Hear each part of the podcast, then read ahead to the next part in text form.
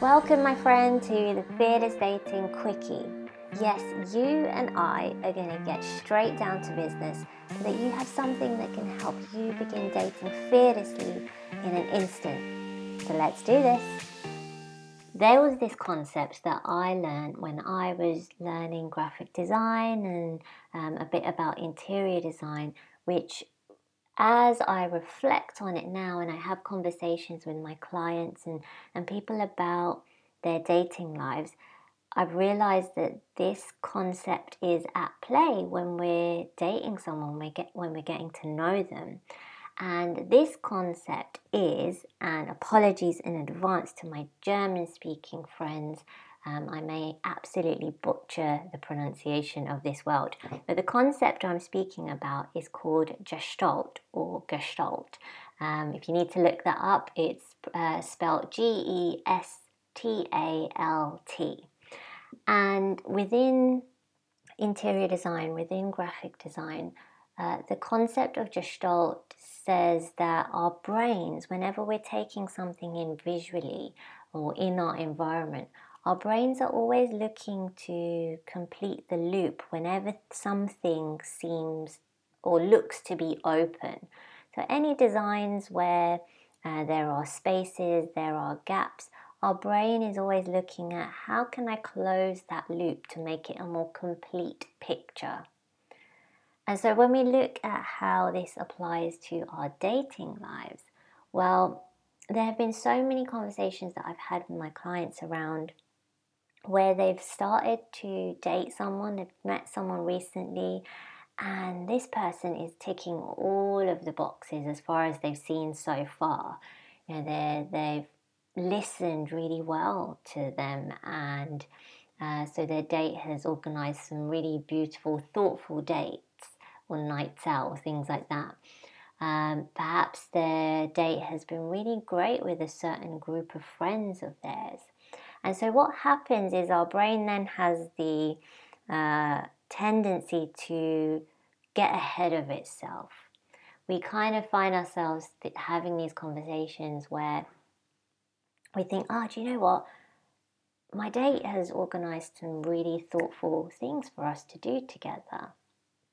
And so that must mean that they're going to be really great at, in this area of our lives or perhaps because they've been really great with a certain group of friends, or that means they're going to be great with my family or this and this person as well. And we start to fill in these gaps and close these loops before our date has given us the opportunity to actually fill them in with something tangible, with something real. And so we get to that place of, oh, do you know what? This this could be this could be like the right person for me. This could be someone that I can really see myself committing to. And sometimes this happens prematurely. You know, not to say that this doesn't happen at all when we're dating. Absolutely, we're always uh, finding out about our partner and, and discerning and deciding whether this is someone that we want to have a more committed uh, connection or relationship with.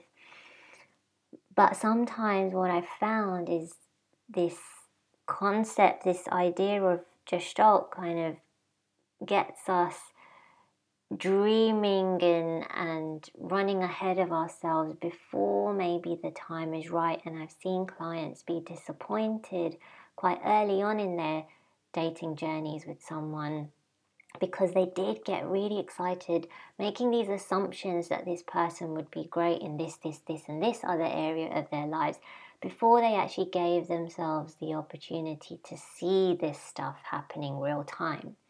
So, what happens is we have a tendency to fall for the idea of who someone is as opposed to really kind of falling in love with or, really learning to like the reality of who they are. You see, people are always dropping clues about who they actually are and they're very readily available to us as well. But sometimes we spend more time in our heads and our kind of dream like imagination state thinking about who we would love this person to be or how we'd love for them to feature in our lives as opposed to paying attention to the realities of who they are and how they could actually feature in our life. And so we want to be aware of that, that we're not trying to, you know, close the loop on this person, on the idea of this person before we've actually had the opportunity to see it or, or feel it for real. And so the important thing to remember here is to stay present, stay in that space of really communicating really deeply with this person, having a variety of dating um, experiences with them where you get to learn so much about each other and see different aspects and dimensions of each other's personality and character, and use this to discern whether this could be the right partner or person for you, as opposed to kind of taking little shreds of evidence of who they might be, and that's important, who they might be, and using this to make your decisions as to whether this is someone you want to be more committed to or you want to um, date more. So, this is really important. Don't fall for the idea of who someone is. Stay really present to your connection with them. Watch out for those clues. Collect and gather that real evidence as opposed to kind of trying to generate it for yourself.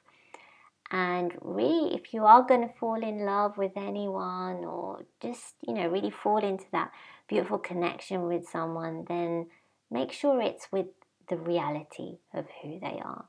You know, I, I don't want to take anything away from the excitement and enjoyment of your dating journey with someone. I think one of the most beautiful aspects of uh, dating someone is the possibility, right? And dwelling and really enjoying that that possibility of who this person could be, who you could be with them, and the connection that you could potentially create together.